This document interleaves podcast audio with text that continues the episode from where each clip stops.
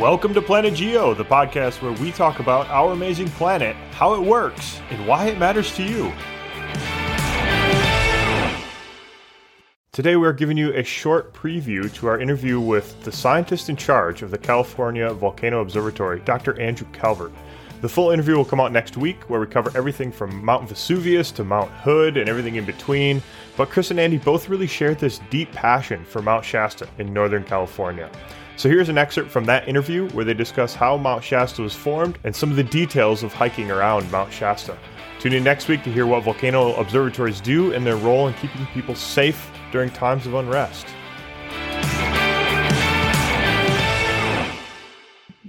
The best one of those. Should we talk about Shastina now? Yeah, I think. Can we please? Like, that's I've been itching to go to that. So I have a few questions. Okay, Andy. like, so well, for, first of all, Chris loves Mount Shasta even I more than I- he loves Mount St. Helens. So like I could see Chris was grinning ear to ear, you know, the whole time you're talking about your Mount St. Helens story as a kid. He was just jealous he wasn't in Idaho, you know, at, when he was seven years old. But Well, I think though because uh, you know we shared similar. uh, I mean, I didn't live in Idaho; I lived in Michigan. But when St. Helens happened, I was, I was, I begged my mom to take me out there that following summer in 1981. And I still have ash that I, I wrote a lab for my high school students on the ash that I collected um, when I was 10 years old. oh, uh, Andy, I mean, he gets it out every time in his lecture. I mean, then I saw it Oh, three stop, times in high stop. school. I think this Well, little vial of ash is- that Chris collected for. Oh, please. It's not a vial. I collected a lot. Yeah, so I, I have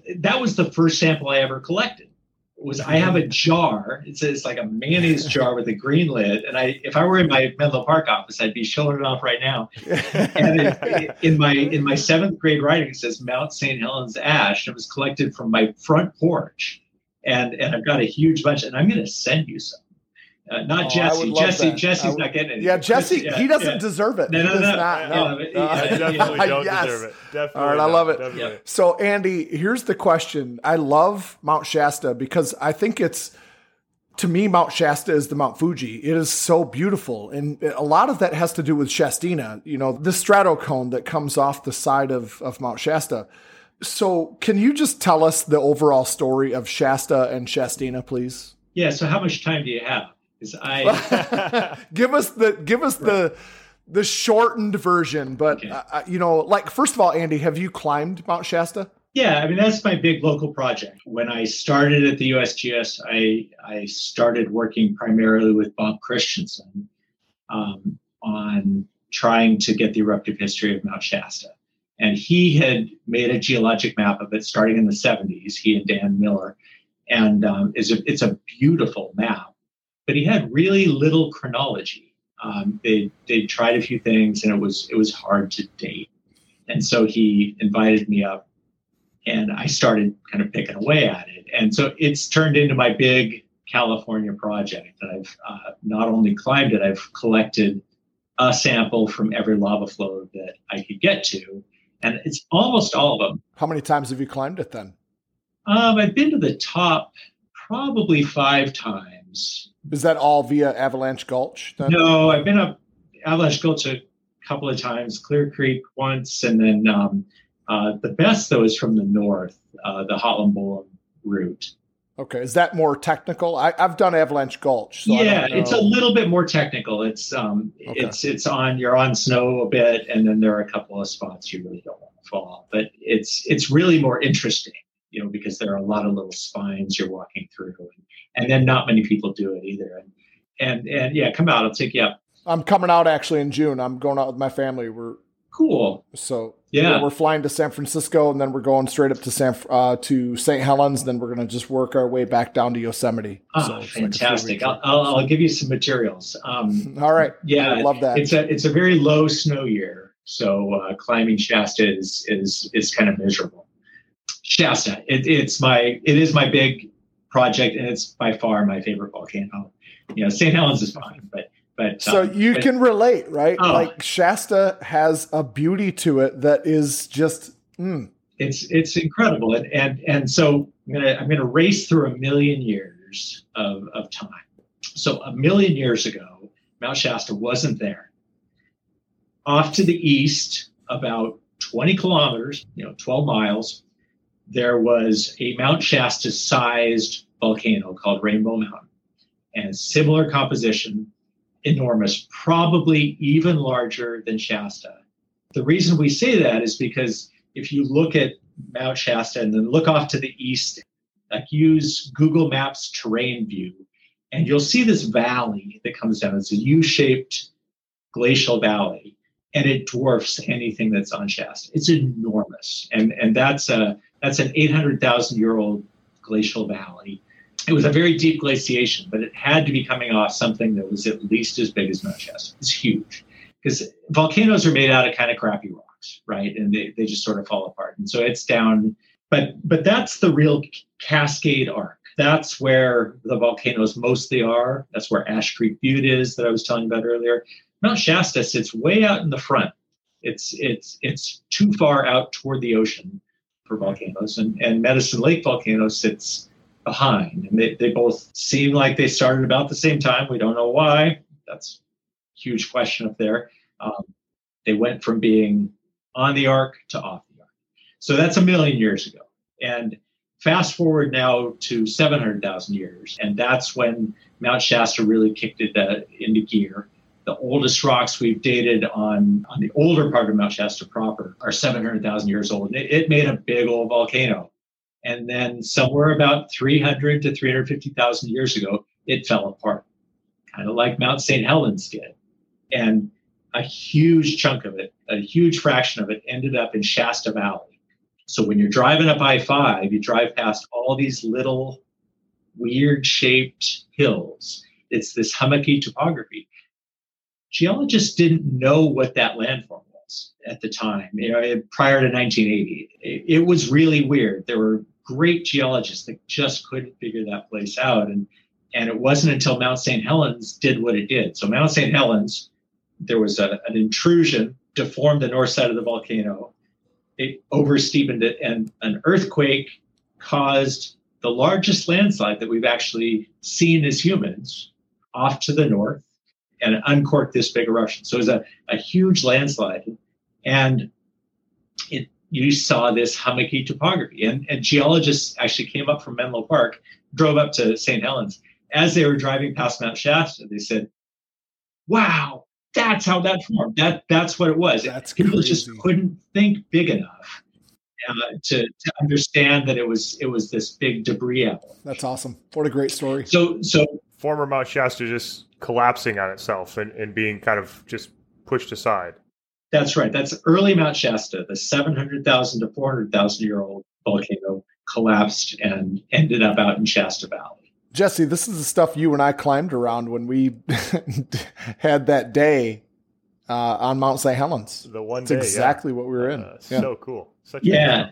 And, and all that's left of that on the mountain is it's called Sand Flat. It's um, you can drive up a paved road, um, and it's it's got beautiful red firs on it, and all all forested. That's the old part of the volcano. And then the next part of Shasta, we call it Sargents Ridge, and it was a it's a little south of the current summit. It, it made a nice stratocone, and then that's since been eroded away, and that was from about 300,000 years down to 125,000 years. If you crawl down in the bottom of Mud Creek, you get to the oldest stuff in, in that part of the history. It's about 290,000 years old. And then there's this part that sticks up that Chris, you walk past called the thumb. Do you remember the thumb? Mhm. So you're, you're Yeah. walking up Avalanche Gulch and the thumb sticks up. The thumb, I dated that at 125,000 years. And that Yeah. those two bracket Sargents Ridge. It's been since eroded out. And the vent after that was up to the north about another half mile north. And that part of the history is, we call it Misery Hill. It made the Casaval Ridge, that really, there's a, a very rugged ridge north of Avalanche Gulch. It sent lavas down both sides, some east, some west.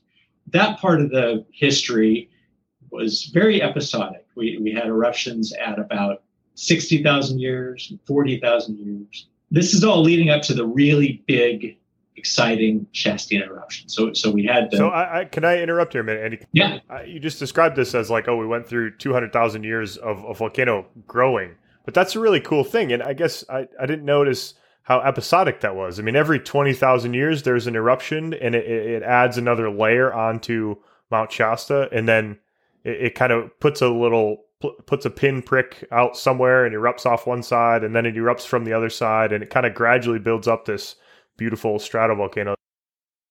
Yeah, yeah. That's what a stratovolcano really is, is is just all these different eruptions building themselves and and eroding themselves, making making a big a big cone. And and but Mount Shasta in particular is really episodic. It, it tends to just go nuts and then just sit there for thousands of years. So Andy, twenty thousand years though, that's pretty long an interval for Cascadia volcanoes, right? Yeah, yeah. Generally, you look at say Mount Rainier or St. Helens or Hood; they're erupting many times in twenty thousand years, yeah, typically, for sure. And and and Shasta, not so much. We seem to have these times, at least coming out of the tippy top, where it sits there for a long period of time. Now we don't know that because something might have been erupted and then gotten eroded off entirely, and the perfect crime. So if it's this episodic, is it extremely violent in nature then? You know, Shasta is not as violent as even Mount St. Helens is or some others. It, it tends to produce these domes. You don't want to be really close, but typically the, the deposits don't make it very far off the flank. There's really only one eruption that made a what we call a Plinian eruption, one of these big mushroom clouds uh, that headed off to the east and and that eruption was was next. It's the it's the one I'm going to tell you about that was 11,000 years ago. So so we had the we had that sand flat, and then we had the avalanche, and then we built a, another cone, and it's eroded off. We built another cone, and eroded off, and then and then we get to this period between 11,000 and 10,000 years, which is crazy. There's so much happened. It's it's so neat. The first thing that happened was there was a uh, explosive eruption. We call it red banks. And, and the red banks is is what you climb over, Chris, when you get to the top of Avalanche Gulch. It's this kind of. It's really the only dangerous part of the climb. Yeah, it's this. Tack, you don't want to fall there. Right. It's this tack welded um, scoria kind of near vent deposit. And the pumice from that eruption went all the way to Medicine Lake. And that was really the, the biggest the most explosive eruption that we can find anywhere in that 700,000 year old history. That's a long ways. Yeah, it's a pretty long ways, but not very long compared to Mount St. Helens or okay. Crater Lake or any. It's it's a pretty self-contained volcano.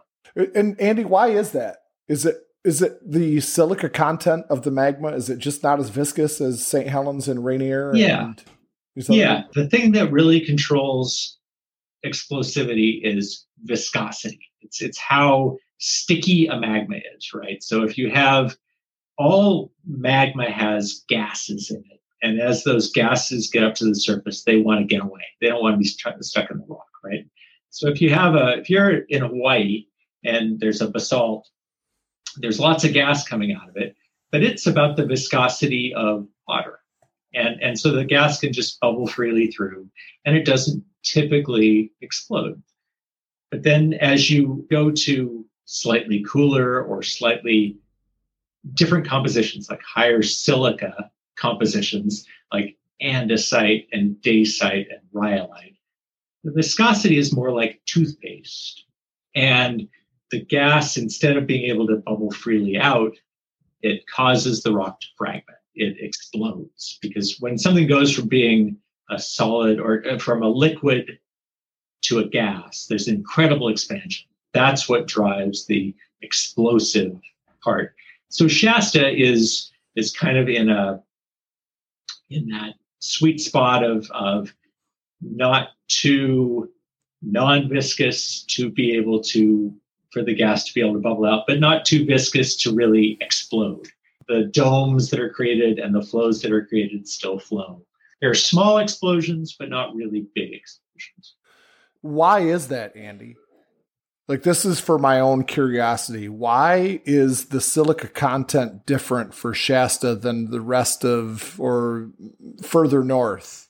Well, most magmatism on Earth is fundamentally basaltic, right? That's what you get when you when you have the uh, the mantle and you you melt the mantle. You you start with basalt, and then uh, for an arc stratovolcano like Mount Shasta, above that you have some sort of plumbing system. As the magma is is moving from its source, where it starts off probably as a basalt or maybe as a primitive magnesian andesite or something, it starts forming crystals, and those crystals will rain out and uh, they'll be separated from the liquid. And those crystals that form early on tend to be uh, low silica and high in magnesium. And so what's left is higher in silica and lower in magnesium. So the composition of the magma is changing as it's moving upward, as it's fractionating and differentiating. And so if you have a if you have a long path and and enough time for these crystals to rain out, you can create a really high silica magma. But the part that I struggle with is that these are infrequent eruptions, which would allow for more crystallization to happen, which would make it more silica rich, which would make it more viscous. It doesn't seem to be assimilating crustal rocks a lot. Yeah, it's it's it's a very complicated plumbing system. You know, we don't actually know whether there's a constant source of basalt from below. There might be okay, a so it's not getting injected with fresh heat. There might be a batch that comes in every 10 or 15 or 20,000 years and other batches might end up going off a little bit and freezing down there.